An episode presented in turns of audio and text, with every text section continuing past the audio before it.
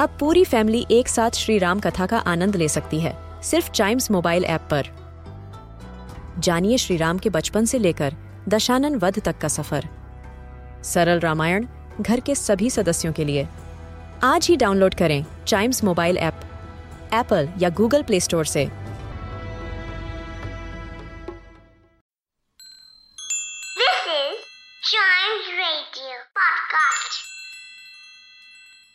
മെയ്വ് Stokes എഴുതിയ ബാർബറും കടുവകളും.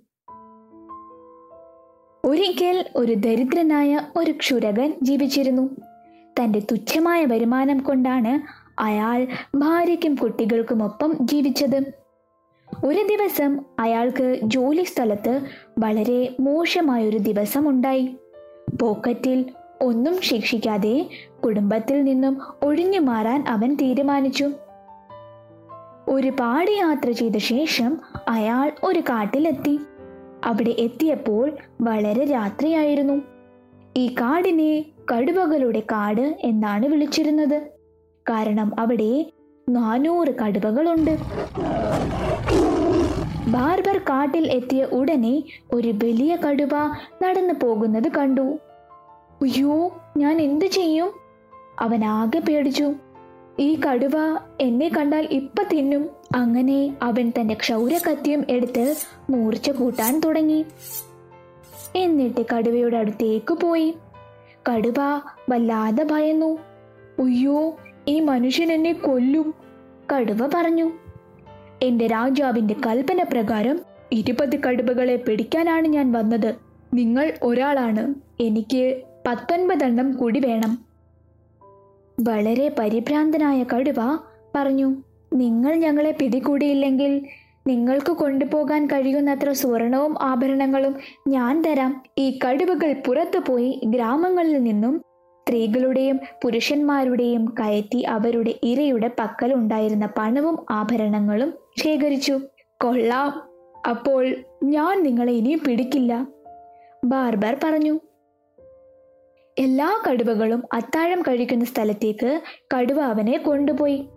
ക്ഷുരകൻ തനിക്ക് കൊണ്ടുപോകാൻ കഴിയുന്ന അത്ര സ്വർണവും ആഭരണങ്ങളും എടുത്ത് അവരുമായി വീട്ടിലേക്ക് പുറപ്പെട്ടു.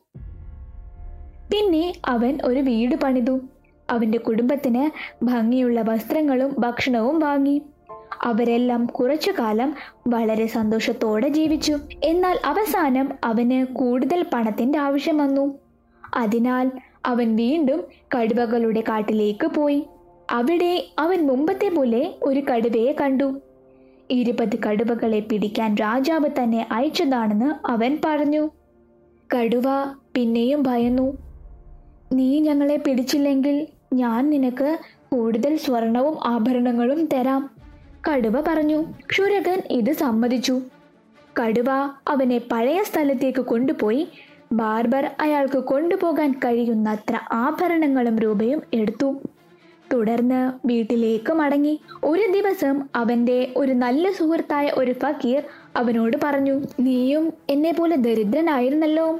കടുവകളുടെ കാട്ടിലേക്കുള്ള തന്റെ ദർശനത്തെക്കുറിച്ച് ബാർബർ അവനോട് പറഞ്ഞു നിനക്ക് കുഴപ്പമില്ലെങ്കിൽ ഇന്ന് രാത്രി നമുക്ക് വീണ്ടും പോകാം.